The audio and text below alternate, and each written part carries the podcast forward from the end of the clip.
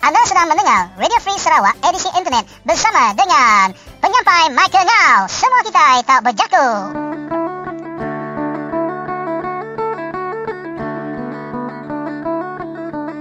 Selamat bertemu baru kita para pendengar di mendengar program Radio Free Sarawak edisi internet www.radiofreesarawak.org. Jadi ngaji kita ke baru buka kami bakal ke sekali itu dalam edisi internet tu kami meri selamat berkelala dulu ngaji bala kita pendengar semua lalu ngaji semua bala pendengar ke suah dengar program serta ngerekod atau ke download program Radio Free Sarawak ke di putar kami alamat tu. Terima kasih ngaji sukong bala kita pendengar semua. Lalu mayuh orang bertanya kemaya radio dekat di keluar ke baru leban nyana tanati ke bala kita di menua pesisir lelengau dekat dengar ke program radio. Jadi bala pendengar minta ampun dulu laban kita agak nganti dalam mimit dak masa dulu kita bukulai baru dalam program radio didengar kita ni tiang lemai. Jadi terima kasih ya ngagai sukong bala kita ke agi Sabah dan tajam pihak. Terima kasih mengagai semua kita ke BC Arus Internet tu berkongsi serta ngerekod program tak episod kuda BC dikeluar kami ngalamat tu program Radio Free Sarawak edisi internet. Jadi saudara kita kembali lagi bersua pada kali ini di dalam edisi internet di radiofreesarawak.org dan terutama kali kita ingin ucapkan selamat perkenalan untuk anda yang baru saja mengikuti siaran ataupun rangkaian Radio Free Sarawak edisi internet ini. Dan tanpa melengahkan masa saudara, hari ini kita akan mengetengahkan beberapa isu yang menarik. Terutamanya kita lebih memfokuskan kepada ucapan Ketua Menteri Sarawak iaitu Tan Sri Adenan Satem. Dan di mana kita sebentar nanti akan menyiarkan ucapan beliau semasa bersama dengan komuniti Cina sempena dengan Tahun Baru Cina baru-baru ini, di mana Ketua Menteri Sarawak Tan Sri Adenan Satem telah memberi ucapan yang agak menarik juga untuk didengarkan kepada penyokong-penyokong Barisan Nasional dari kalangan kaum Cina. Dan di mana salah satu yang dikatakan oleh Ketua Menteri, di mana Ketua Menteri telah pun menyumbang pada tahun lepas sebanyak 3 juta ringgit daripada negeri Sarawak untuk membantu sekolah persendirian Cina ataupun independent school. Dan yang kedua berkenaan dengan isu penurunan tarif elektrik di negeri Sarawak. Yang ketiga isu berkenaan dengan pembalakan haram yang menjadikan satu isu bagi topik beliau, dan yang terakhir adalah berkenaan dengan pemansuhan tol di negeri Sarawak. Dan itu adalah salah satu daripada yang dikatakan oleh Ketua Menteri Sarawak. Tetapi saudara, sebelum kita menyiarkan ucapan ini nanti, pandai-pandailah kita fikir permainan yang begitu halus daripada Ketua Menteri Sarawak yang cuba untuk mengaut semula ataupun menarik semula undi-undi daripada suku kaum Cina ini. Dan untuk isu yang kedua pada hari ini saudara, hari ini di Bandaraya Miri, di mana pendengaran awal persembadanan semula kuasa pilihan raya Baram telah berlangsung di sebuah hotel terkemuka di Miri, di mana hari ini kita akan mendengarkan laporan penuh daripada saudara Denis Along setiausaha PKR Baram. Di mana malangnya saudara, walaupun kita berusaha untuk membantah persempadanan semula yang kita lihat secara tidak adil untuk membagikan ataupun memecah kuasaan beberapa kuasaan DUN di Baram, terutamanya di DUN Marudi, di mana mengikut saudara Denis, saudara Marudi telah gagal untuk mengemukakan bantahan mereka kerana tidak ramai membantah, hanya seramai 70 lebih tanda tangan sahaja yang diserahkan kepada SPR. Dan di mana kalau mengikut peraturan yang dikemukakan oleh SPR sebelum ini ialah lebih kurang 100 tanda tangan untuk membantah bagi setiap bantahan persempadanan semula. Walau bagaimanapun saudara, kita harap pengundi-pengundi lebih bijak pada kali ini, walaupun persempadanan semula di kawasan Baru mungkin akan dilaksanakan ataupun dilaksanakan. Kerana masa depan politik ia terletak pada pengundi yang bijak Adakah kita ingin terus di bawah sistem yang sama seperti yang kita alami sekarang ni setelah lama lebih 50 tahun Barisan Nasional memerintah negeri Sarawak? Adakah kita percaya bahawa mereka akan terus membangunkan negeri kita ini secara adil dan saksama terhadap semua suku bangsa? Jawapannya terletak pada diri anda sendiri. Dan lebih kurang begitulah saudara untuk highlight kita pada hari ini, dan jangan ke mana-mana kerana kita akan juga mengudarakan bersama dengan anti kita Kristina Suntai yang akan menyusul sebentar nanti dalam komentari beliau, di mana kali ini komentari anti kita Kristina Suntai begitu menarik yang akan dikongsikan bersama dengan kita di Radio Free Sarawak di edisi internet ini. Dan tanpa mengingat ke masa saudara, mari kita terus bersama dengan rakan penyampai saudara Stanley Rentap untuk bersama menyiarkan ucapan Tan Sri Adenan Satem, Ketua Menteri Sarawak.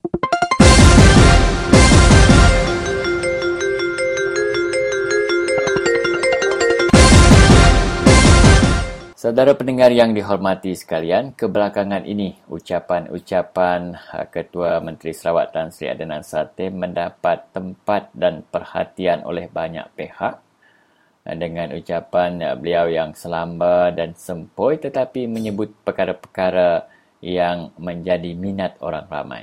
Kita dengar sedutan ucapan beliau dalam satu majlis ramah tamah sambutan Tahun Baru Cina.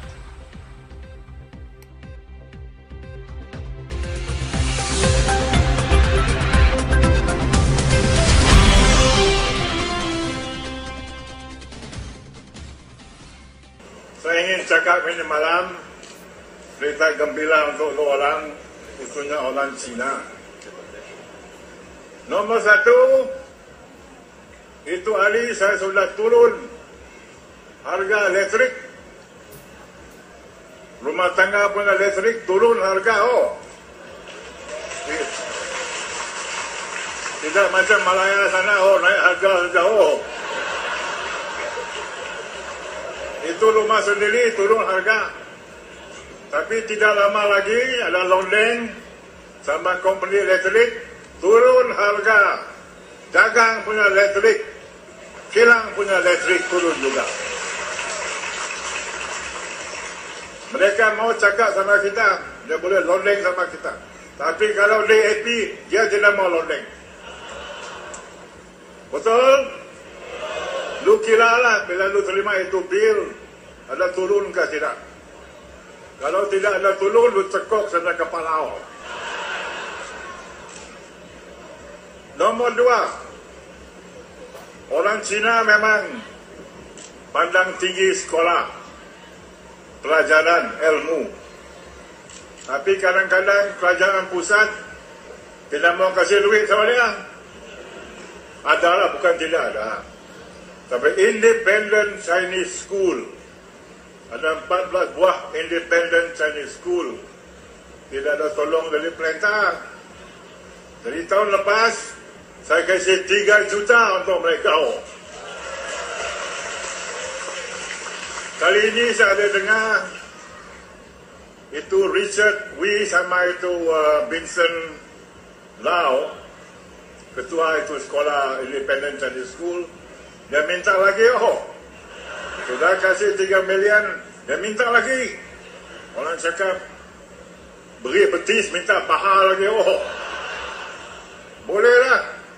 Ini tahun saya kasih 4 juta untuk mereka. Tapi jangan lupa, satu tahun lagi lebih kurang, mau pilih, Jangan lupa, lu lihat Arena punya muka, boleh? Okey. Nombor dua. Nombor tiga ke? Sudah tua, sudah sini. Sudah tua, lihai. Tapi masih lihai, Siang hari tidak kuat, malam kuat,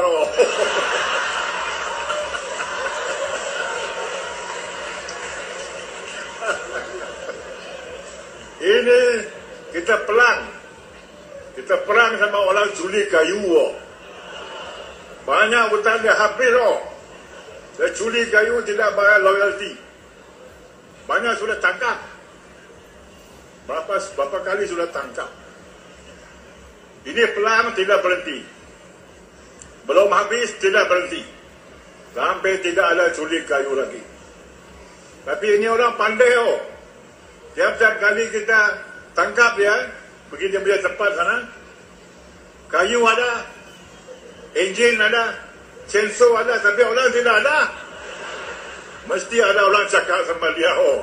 Polis mau datang mau lari oh. Nah, ini kita mau patuh betul-betul. Jangan susah, alinang ada sini. Apalagi alinang ada, dia tidak boleh curi kayu. Boleh? Tapi saya minta lo orang tolong saya. Saya satu saja tidak boleh bikin ini. Mesti orang ramai cakap sama polis. Sana ada orang curi kayu. Sini ada orang curi kayu. Mesti cakap sama polis. Dan jika polis tidak ambil tindakan, lu cakap sama saya lah. Nombor 4. Siho. Orang Sarawak tidak suka bayar tol. Bayar tol sudah suka oh. Luar lagi, tiga lagi, apa mau bayar. Saya sekarang ada londeng sama company tol. Turun dia punya tol. Ataupun hapus sama sekali. Zero, tidak ada bayar. Oh.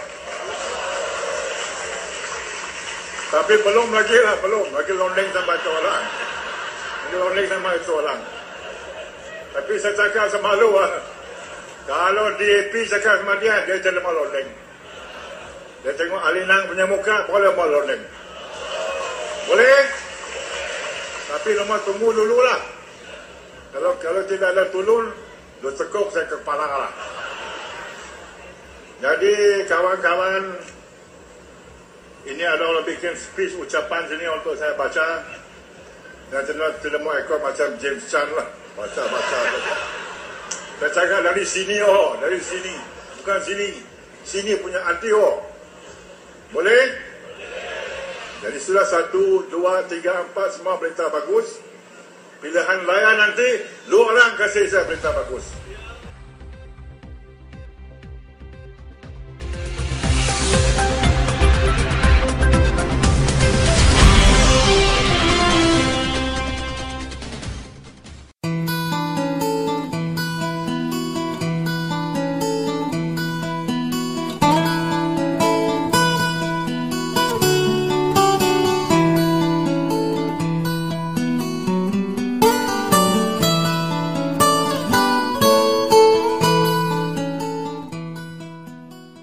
Seperti mana kita tidak suka kepada orang yang rasuah, orang pegawai yang meminta-minta duit daripada kita, demikian juga kita harus ingat apabila kita jual undi itu, kita juga terlibat dengan rasuah.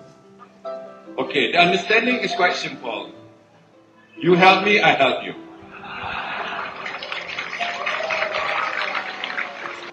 Apakah kita nak jual negara kita dengan harga RM200, harga RM1,000?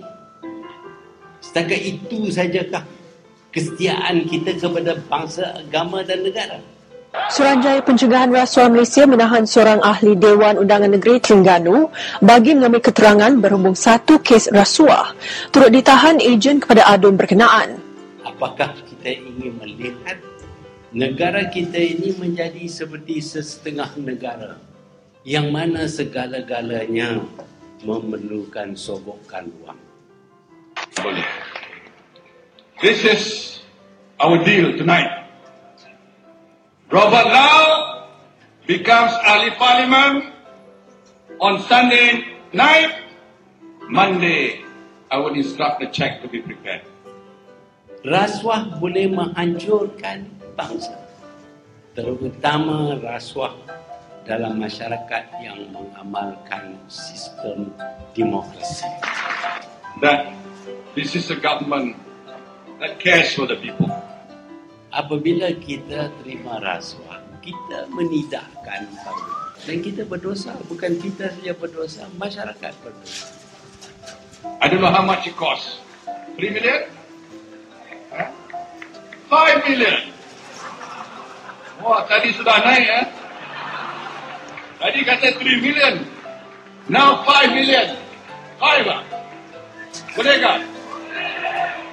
But you must make sure Robert Lau menang dulu. Boleh? Okay lah. Robert Lau menang. I asked the 5 million to be prepared on Monday.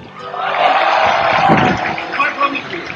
Nak kita lihat negara kita ini jadi merosot kerana kita nak jual undi, kerana RM200, kerana RM1,000, kerana mesin jahit. Don't talk about promises. Kalau ini saya akan ini, that is all talk. That I don't want to say is all bullshit, but it's all talk, hot air. But we are the government and we can deliver for the people of Malaysia, including the people of Cebu. Betul tidak? Tak ada rasuah dalam masyarakat kita. Akhirnya kita akan terima banyaknya. Fikirkanlah.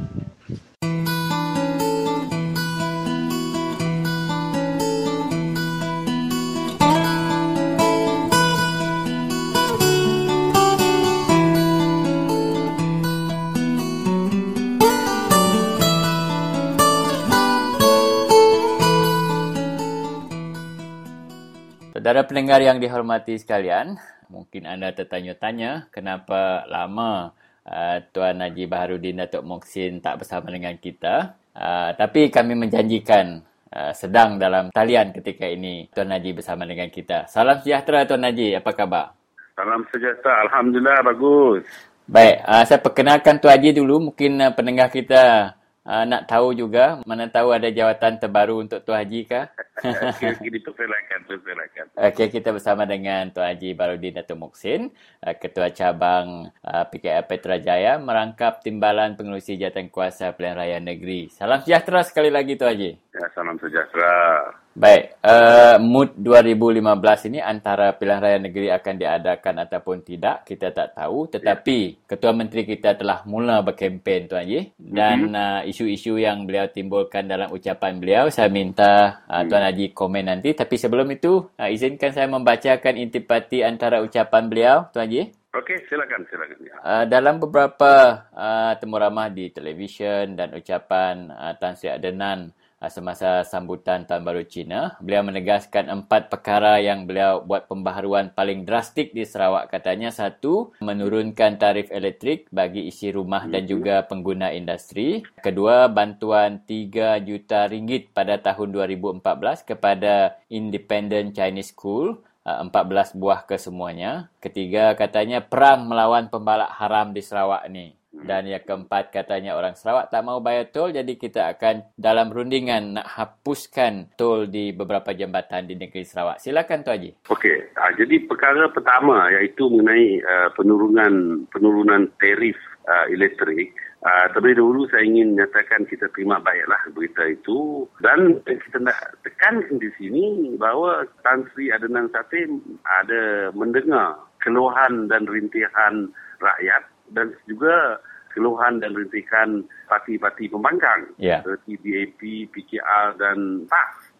Sebab di dalam manifesto kita yang lepas, bahawa di antaranya ialah kita kalau diberi peluang untuk mentadbir negeri Sarawak, di antaranya kita akan menurun harga elektrik. Yeah. Sebab kita mempunyai banyak empangan, kaya raya dengan elektrik harus diperturunkan. Kalau dibanding di Semenanjung setakat ini, memang tarif elektrik di Sarawak amat tinggi. Yeah. Jadi bagi kita alu-alukan pengumuman Ketua Menteri mengenai perkara ini, sebab kita harus ingat juga bahawa ini adalah di dalam manifesto Pakatan Rakyat. Jadi kita ucapkan syabas dan kita terima baik. Kedua, pasal pembelian 3 juta, dari segi konsepnya kita terima. Tiap-tiap bantuan dan Pakatan Rakyat khususnya Parti Keadilan Rakyat, kita sangat memandang berat mengenai education.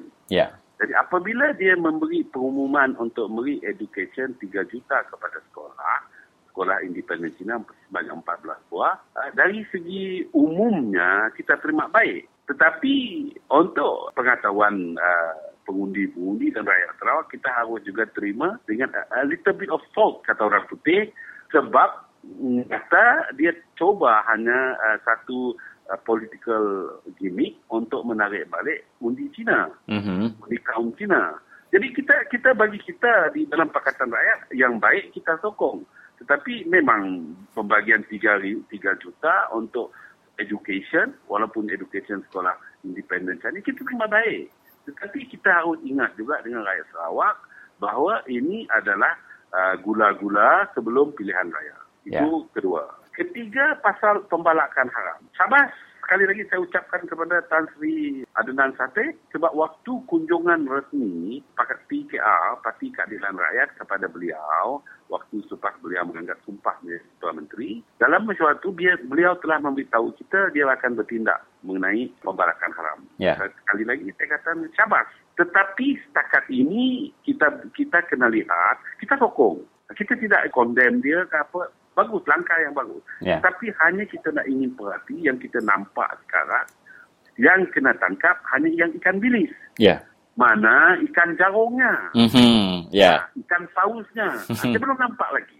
Jadi kita kena ada reservation. Dari segi konsep, dari segi tindakan dia, kita sokong. Sebab ini mengurangkan cukai untuk perbelanjaan negeri kita. Jadi secara ahli politik dan ahli pimpinan Pakatan Keadilan Rakyat dan PKR, kita pakar juga dengan petani.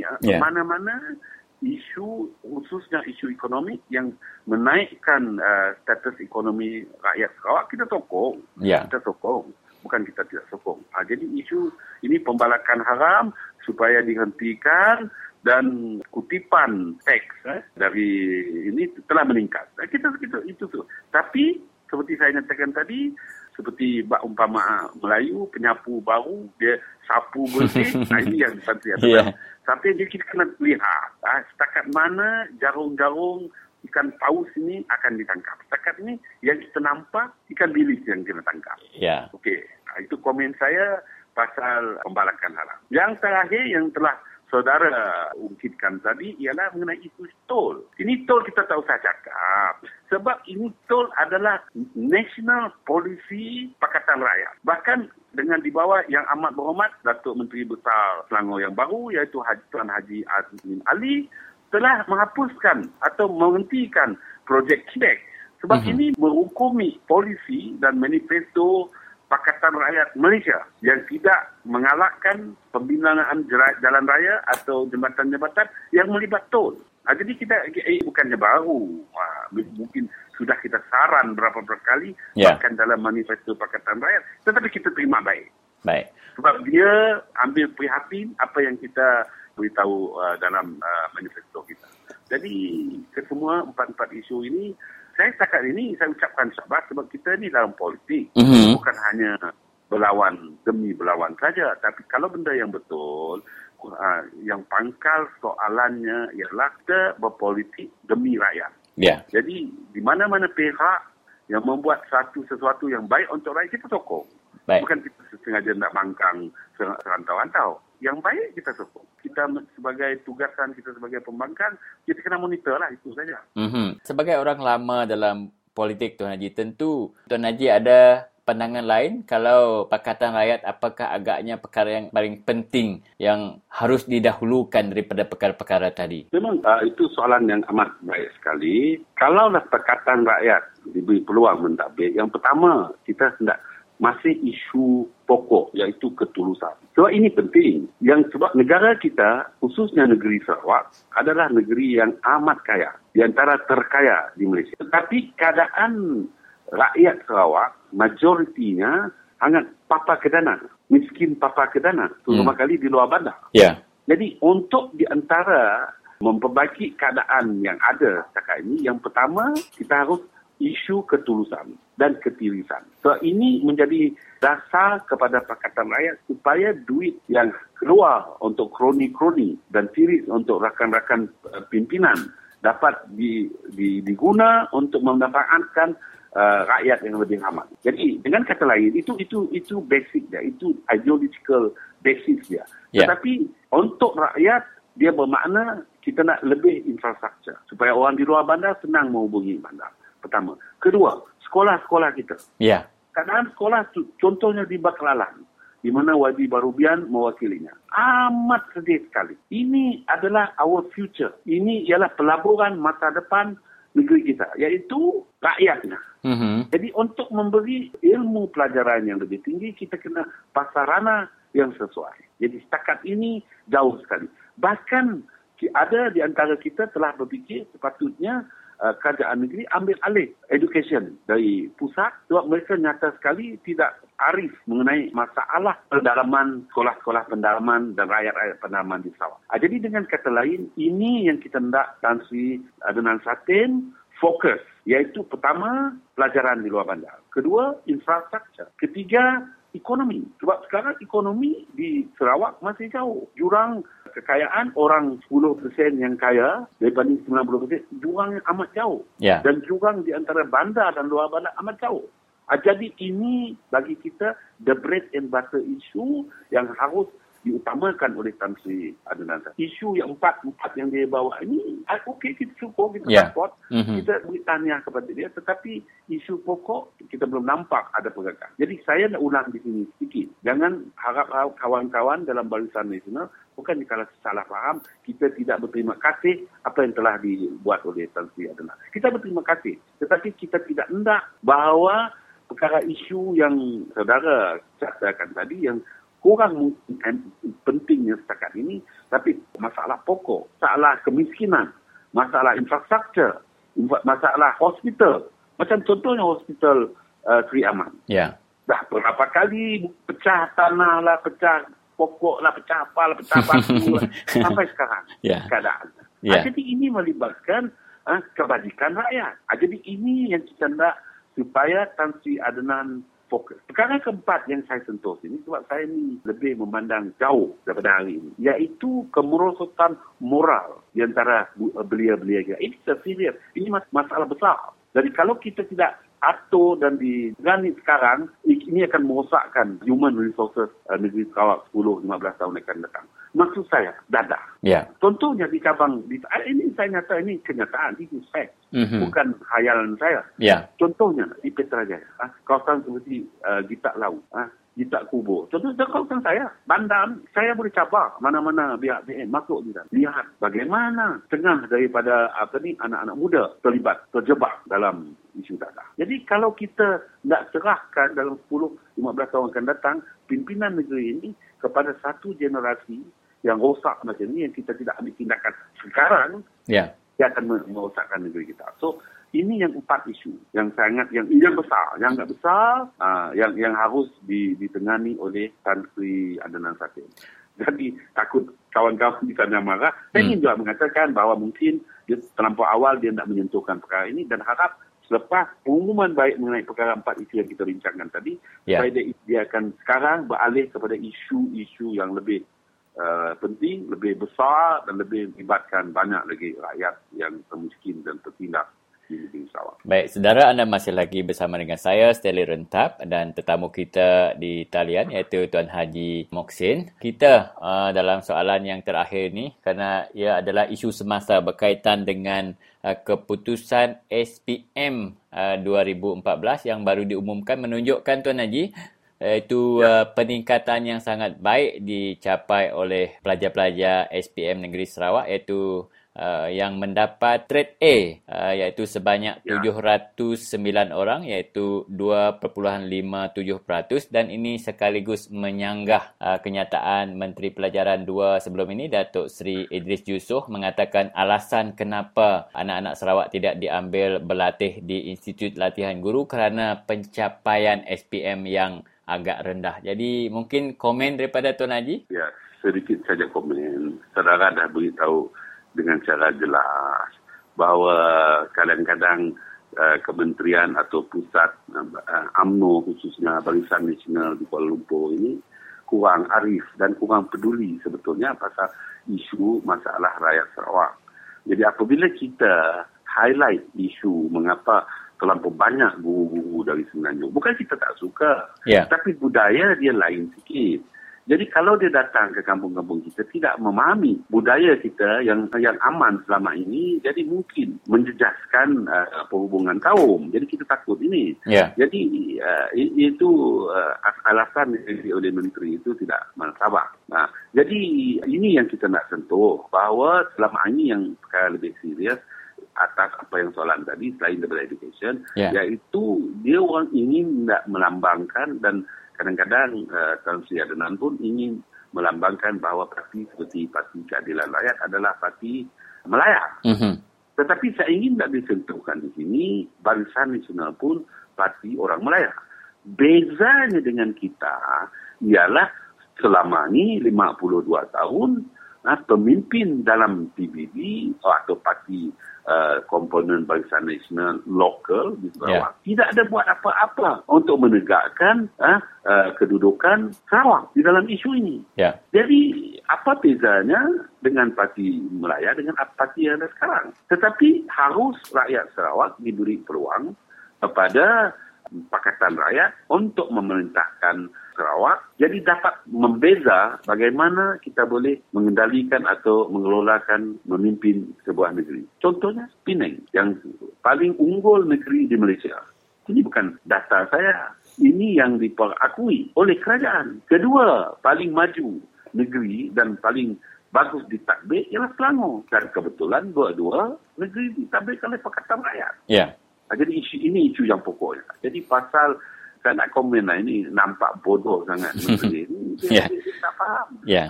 Dia tak faham isu ni. Jadi saya tak nak komen lah itu. Terlampau bodoh lah bagi saya. Dia tak faham langsung isu ni. Tak melepas masalah dia batuk di tengah rajalah itulah bagi saya. Baik. Jadi terima kasih Tuan Haji di atas ulasan itu. Dan terima kasih.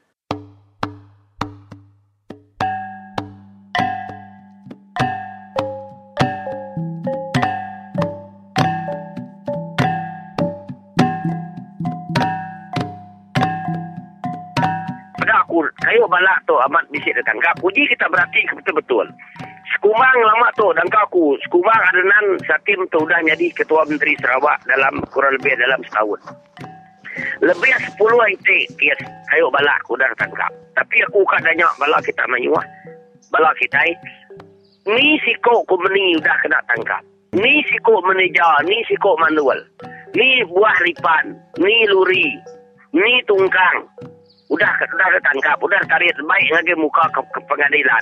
Nak patut, kayu balaknya tarik nemu berjalai ke diri ngagai pangguang ke atin ada orang main. Nanti Adenan Satem pun madah, oh, sirah udah lari, udah lari dia agak.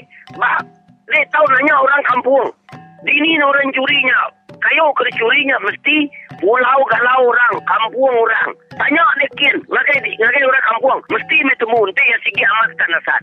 Abang penemu sebenarnya. Bermau ajaknya. Nipu aja. Bahkan ni kita tadi orang curi kayu balak. Orangnya tarik. Tahu, disimah kita. Bah, nama 7 serta yang cukai mu 5 orang. Betul kena kita jadi menteri, jadi ketua menteri. Okey, siapa orang curi timbak? Siapa orang curi timbak? Bisik dini ada dalam dunia tu. Uji kita mudah. Polis sepin, polis berbisik kuasa kebesar. Nah, dari polis terus nimak orang curi. Semadi orang kencurinya dulu nimak polis, baru polis malas. Bila kita fikir, orang kencuri balak dari senapang. Tu penemu bangganya. Ya, aku kami bawa terajang dia. Beli dia. Aku berdakari. Ya, ada kena ayah. Ya, aku main kutuk. Siti hari hilah Adenan. Tipu uji Adenan tu tadi. Ketika dekat menang pilihan raya. Lepas mayu kita terangkap. Madah Adenan tu. Baru amat terit. Aku madah kita. Ingat kita rakyat Sarawak tu. Nanti kita kena anak tipu yang tu. Adenan tu aku madah ke dunia menua kita habis. Udah berpilihan raya tu ya. Berubah dah Adenan. Aku berdak kita. Agi sila yang ngambil kampung kita. Agi sila yang ngambil tanya. Nama penama yang ngambil pulau galau kita.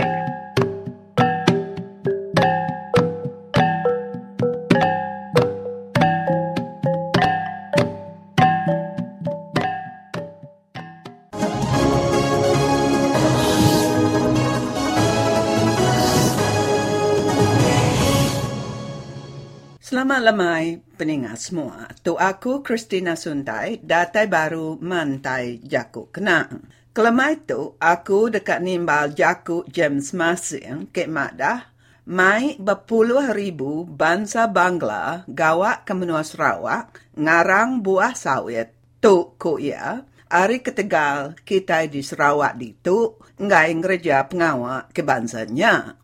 James Masing jemetak benar ngai buah kejakuban tahurang. Ngumbai bala sedak ke mantahnya, nyak bala pemantah ke duduk atas kerusi. Ko ia, nanti sedak ia ke mantahnya, raban orang ke beladang sawit, ia dekat mending, bahkan ni cara sedak ia oleh ngambil orang di menua tumpu, bekerja bak ladang sawit. Peningat semua, nanti nundak ke penemu ke depan suat James Masilnya tadi, kita bukai. Ke nadai ngau beladang sawit ke besai-besai, nadai patut mantah pengawak sedak ke mai berpuluh ribu bangsa Bangla gawak di Sarawak itu. Bahkan ni cara kita orang Sarawak, ulih ngau numbuh ladang sawit ke besai-besai, bakal sedak ke nyadi toke, laban kita nadai agit tanah. Tanah adat asal kita ke bempu menua, udah habis dirampas sedak toke, bala kroni perintah Barisan Nasional pun.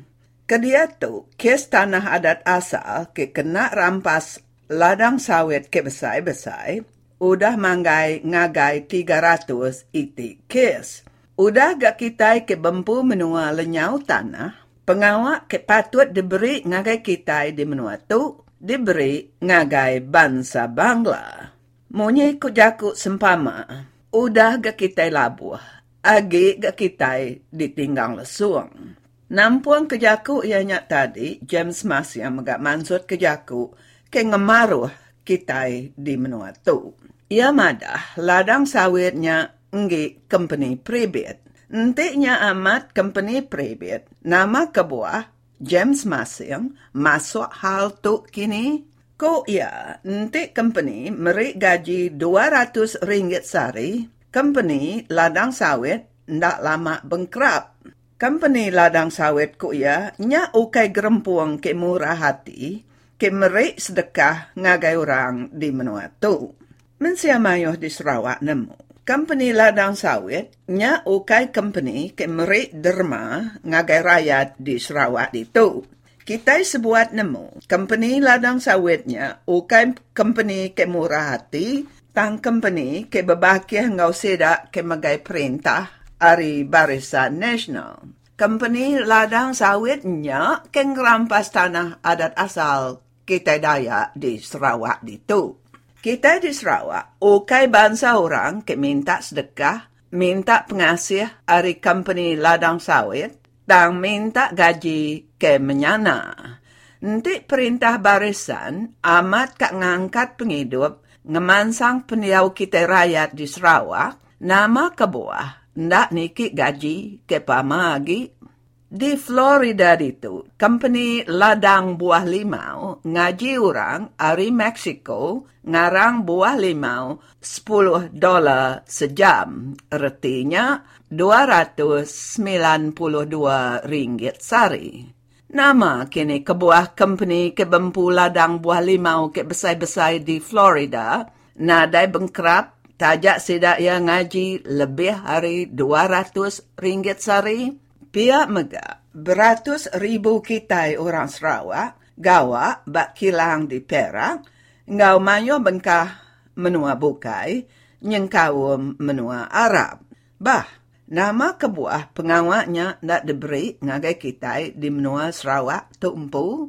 Kati tu, cara company ngek bakih Barisan Nasional boleh untung lebih-lebih hari ke patut. Laban sedak ya ngai ngaji orang di Sarawak ngenak gaji ke pamagi. Kati tu, cara Barisan Nasional nambah pemayuh tubuh bala pengundi di menua Sarawak. Awak kesedak yang menang, lebuh berpilih tu ila. Kitai nemu rahsia keudahnya di Sabah. Orang luar, ke diambil gawak di Sabah, terus diberi kad pengelala, lalu diregister nyadi pengundi. Nya alai, kitai di menua Sarawak, irau, ngai ke perkara kebangsa tu, nyadi di menua kitai. Peningat semua, anang nak ingat, Sarawak is for Sarawakians, artinya Menua Sarawak, nang hak orang Sarawak empu.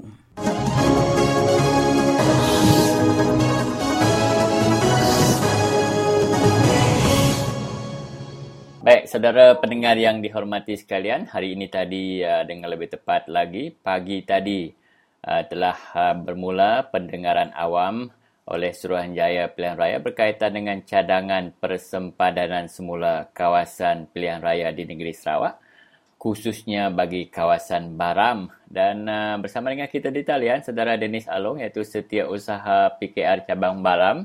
Salam sejahtera, Denis.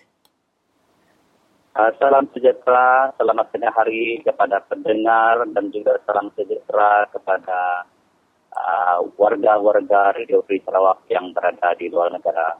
Saya Denis Along ingin berkongsi tentang perbicaraan ataupun hearing dengan SPR pada pagi ini mengenai kes dua DUN yang kita telah bantah, iaitu DUN Marudi dan DUN Long Lama. Baik, teruskan dengan apa yang boleh anda kongsikan dalam pendengaran awam itu, Denis. Pada pagi ini kita daripada pengundi daripada P220 telah berada di Mega Hotel, di mana Mahkamah SPR telah membuat pendengaran, iaitu bantahan persempadanan semula.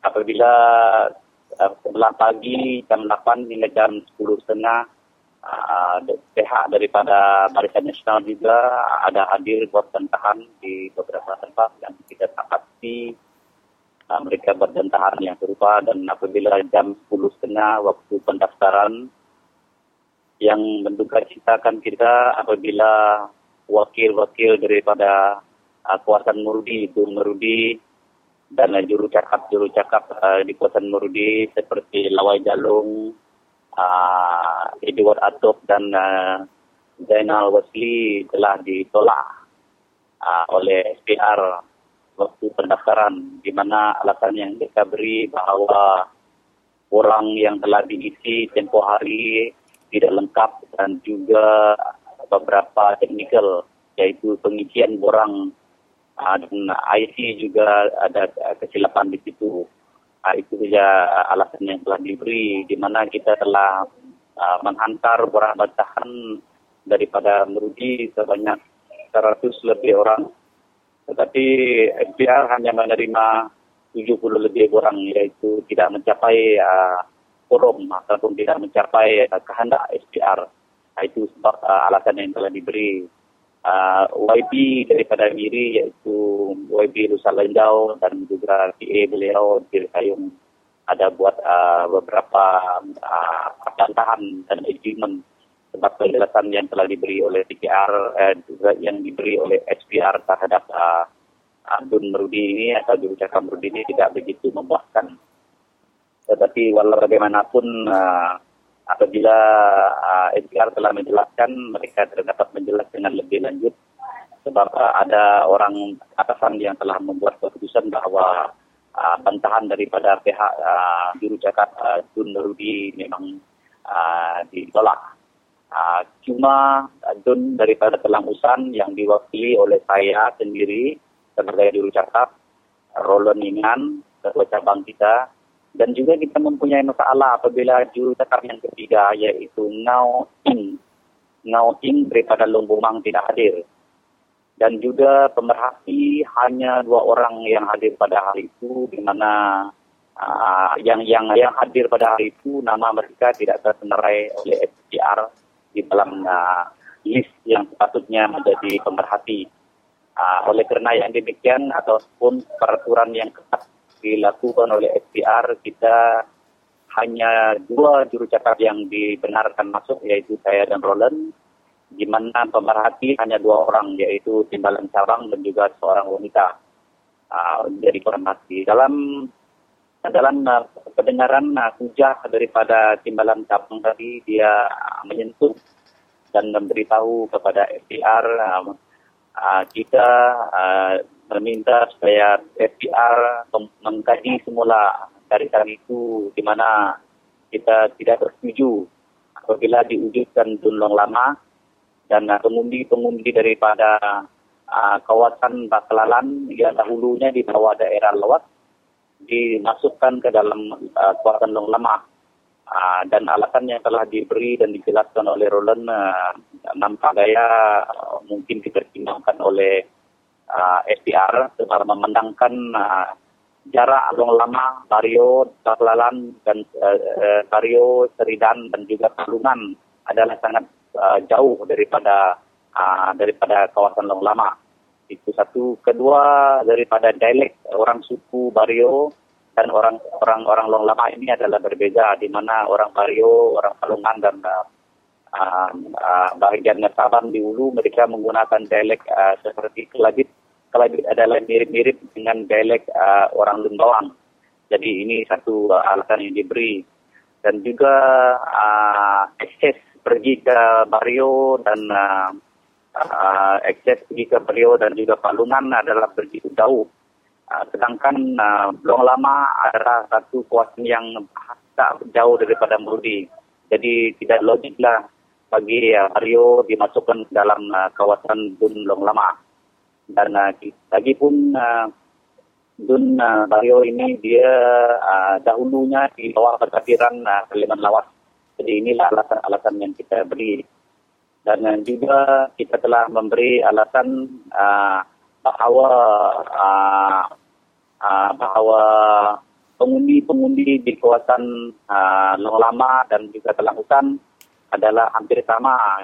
Kalau kita berbanding dengan Marudi mempunyai 16,000 pengundi. Ini adalah satu ketidakseimbangan jumlah pengundi, dan saya juga ada mengutarakan kepada SPR supaya diwujudkan satu DUN baru di kawasan Marudi, sebab jika diwujudkan satu DUN dan jumlah pengundi itu hampir sama dan tak jauh beza dia.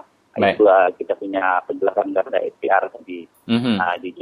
Ya, Saudara Denis memandangkan bantahan daripada wakil kita di Marudi ditolak oleh SPR atas sebab-sebab teknikal. Ada tak apa-apa perkara ataupun argumen yang ingin saudara Denis timbulkan ke atas persempadanan semula yang membabitkan Marudi ini? Adakah ia patut disokong atau dibantah? Sepatutnya kita akan buat satu kajian terhadap orang-orang tersebut, di mana teknikal yang Marudi ini buat kesilapan, di mana mereka telah menolak. Kita sekarang buat satu kajian dan meminta pihak teknikal untuk menyemak semula burang-burang yang telah kita bagi. Tetapi ada satu alasan yang telah diberi oleh SPR bahawa beberapa kad pengenalan itu tidak teli atau tidak serupa dengan borang yang telah diberi. Ini kita akui bahawa waktu penyerahan borang dahulu dan tempoh yang diberi oleh SPR adalah sangat terhad, di mana kita mengambil semua borang-borang daripada pendalaman itu mengambil masa, dan apabila borang itu dihantar dan kita tidak ada waktu untuk menyemak borang yang telah diberi, kemungkinan ini adalah satu alasan yang kukuh kenapa SPR menolak kes DUN Marudi ini, DJ. Walau bagaimanapun kita akan berbincang dan berbincang kepada komiti dan EJK Marudi langkah selanjutnya, sebab di mana kita melihat tadi MP daripada Miri tidak bersetuju apabila SPR telah membantah kes DUN Marudi ini, DJ.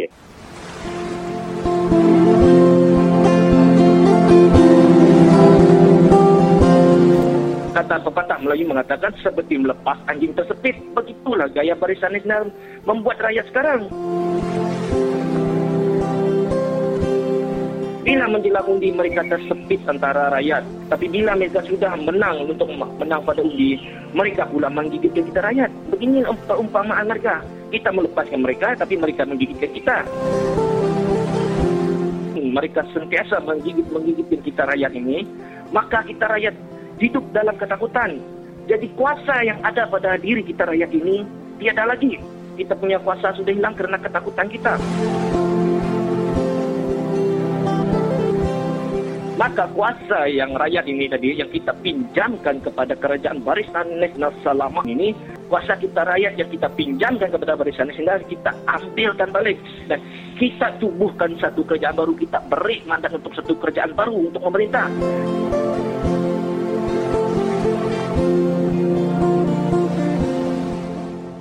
Bertemu kembali kita saudara, 3 hari bulan Mac 2015 di mana masyarakat Baram yang menentang pembinaan Baram Dam telah datang beramai-ramai untuk menyerahkan satu petisyen membantah dan menolak penghapusan hak adat, pengambilan tanah hak adat untuk reservoir dan untuk pembinaan Baram Dam. Dan ikutilah temu bual saya bersama dengan pengerusi BPEC iaitu Baram Protection Action Committee Encik Philip Zhao.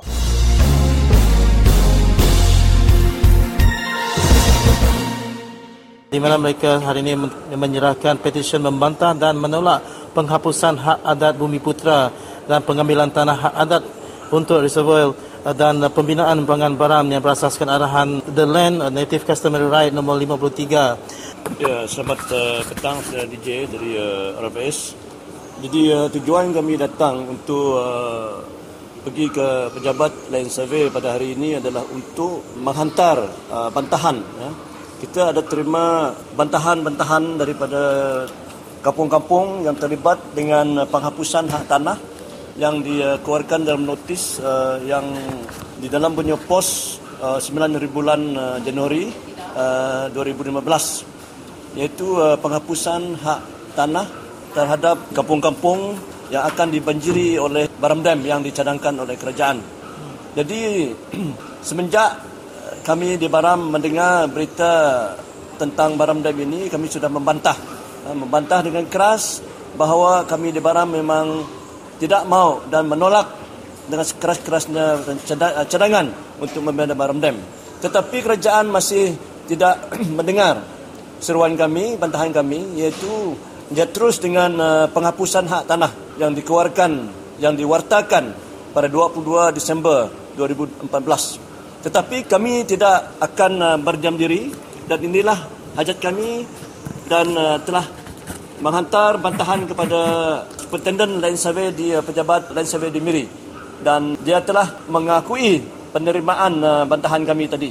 Jadi kami menyuruh kepada pihak kerajaan supaya mendengar suara rakyat, iaitu kami di Baram memang dengan keras-kerasnya membantah cadangan untuk membina Baram Dam ini.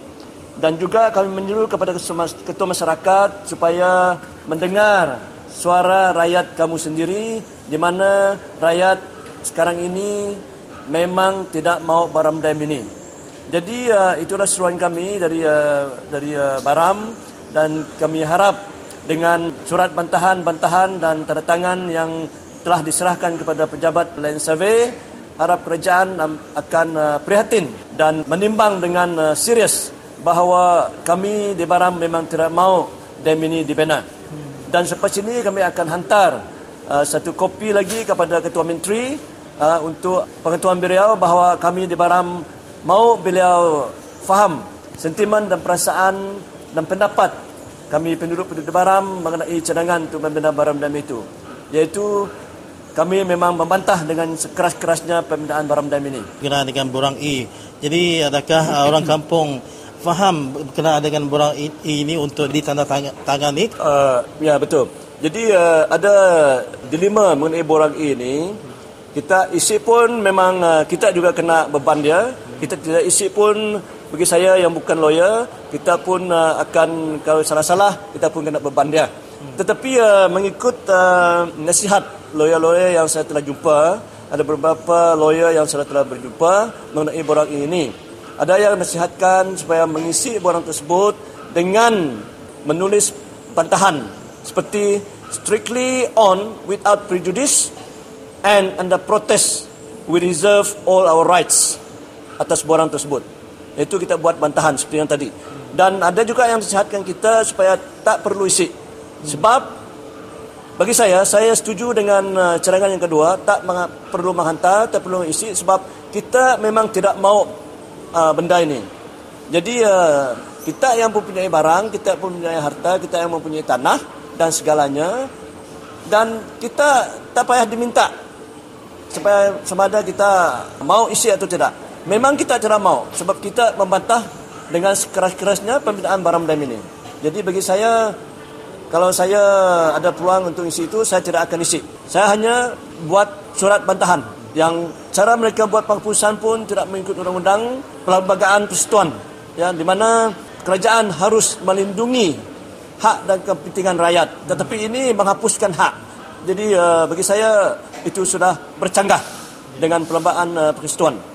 Ya, ini pendapat saya. Jadi bagi saya memang tidak menggalak orang menghantar borang ini sebab seolah-olah kita bersetuju untuk menyerahkan tanah kita kepada kerajaan walaupun kita dengan keras membantah. Ini untuk pengumuman sejarah yang berada di Baram khasnya, iaitu mengenai berita yang kita telah terima bahawa pihak tertentu SEB, mungkin pihak kerajaan juga, iaitu telah menghantar survey-survey untuk menjalankan survey jalan di sebelah Batang Baram, iaitu sebelah kiri mudik, iaitu untuk membina jalan ke tapak empangan. Jadi saya minta kerjasama di semua penduduk Baram di sekitar kawasan tersebut dari Long Lama hingga ke tapak dam di sebelah ulu Long Keseh supaya melihat dan apa yang sebenarnya berlaku di kawasan tersebut, supaya memberitahu kami apa yang sedang berlakulah, supaya kita akan berbincang apa yang harus dan kita buat dan selepas ini. Jadi ini adalah sesuatu yang tidak baik dari segi pihak SEB, di mana mereka dari dulu lagi memang tidak transparan, ya, tidak memberitahu apa yang sebenarnya yang mereka buat. Mereka survey pun tidak memberitahu orang kampung yang terlibat, dan cuma yang kita lihat penghapusan hak ke atas tanah NCR seperti yang telah kita hantar bantahan tadi. Jadi juga saya menyeru kepada semua rakyat di Baram yang belum menghantar bantahan supaya menghantar kepada kami dengan secepat mungkin, supaya kita akan hantar ini kepada pejabat seterusnya dan kepada Ketua Menteri, ya. Baik, jadi itulah tadi saudara temu buat saya ketika bersama dengan saudara Philip Zhao. Dan terima kasih saudara Philip. Nah, terima kasih. Harap berjumpa lagi dengan Arab S. Harap berita ini dapat disiarkan supaya orang ramai dapat dengar dan apa yang harus mereka akan buat.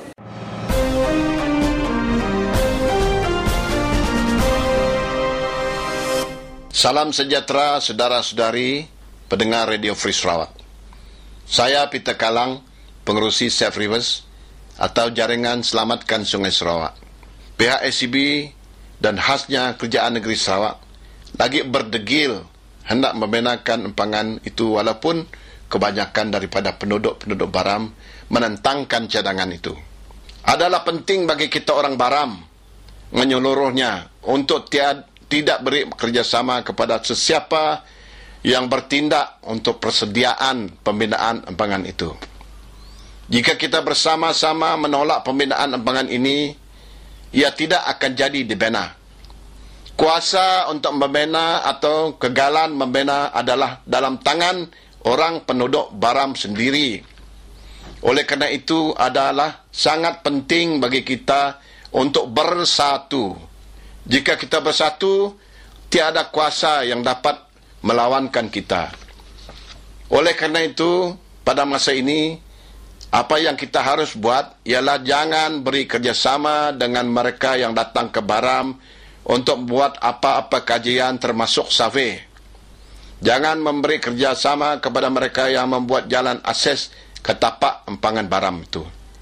Jangan bekerjasama dengan SEB atau siapapun yang membuat sesuatu untuk membina empangan itu.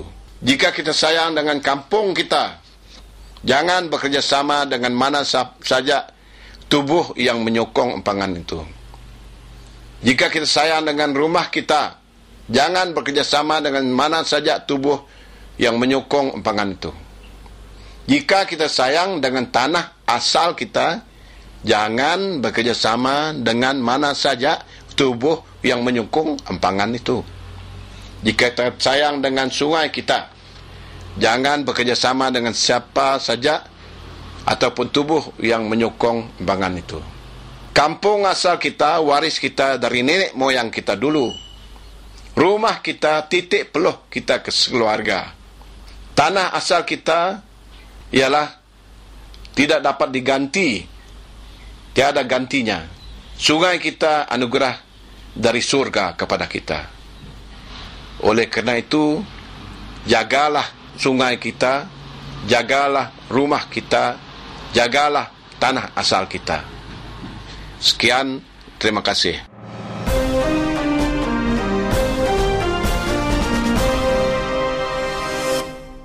Baiklah saudara, terima kasih kerana sudi untuk menemani kami selama 60 minit dalam siaran edisi internet di radiofreesarawak.org ini. Dan dengan itu, saya Michael Ngau mewakili rakan sekerja di Radio Free Sarawak ingin mengucapkan selamat berhujung minggu dan hingga kita jumpa lagi pada minggu depan. Dan Taban Seminat Radio Free Sarawak, semua kita tahu berjaku. Bye-bye.